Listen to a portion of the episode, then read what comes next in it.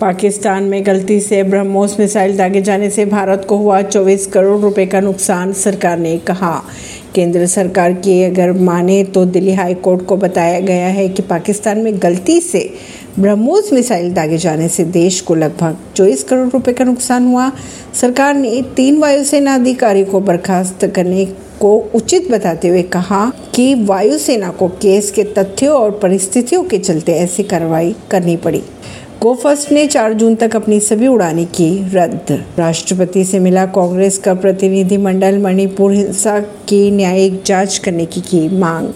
कांग्रेस के राष्ट्रीय अध्यक्ष मल्लिकार्जुन खड़गे के नेतृत्व में पार्टी के एक प्रतिनिधि मंडल ने मंगलवार को राष्ट्रपति द्रौपदी मुर्मू से मुलाकात की। कांग्रेस ने मणिपुर में हुई हिंसा की जाँच के लिए सुप्रीम कोर्ट के सेवारत या सेवानिवृत्त जज की अध्यक्षता में एक जाँच आयोग के गठन की मांग भी की।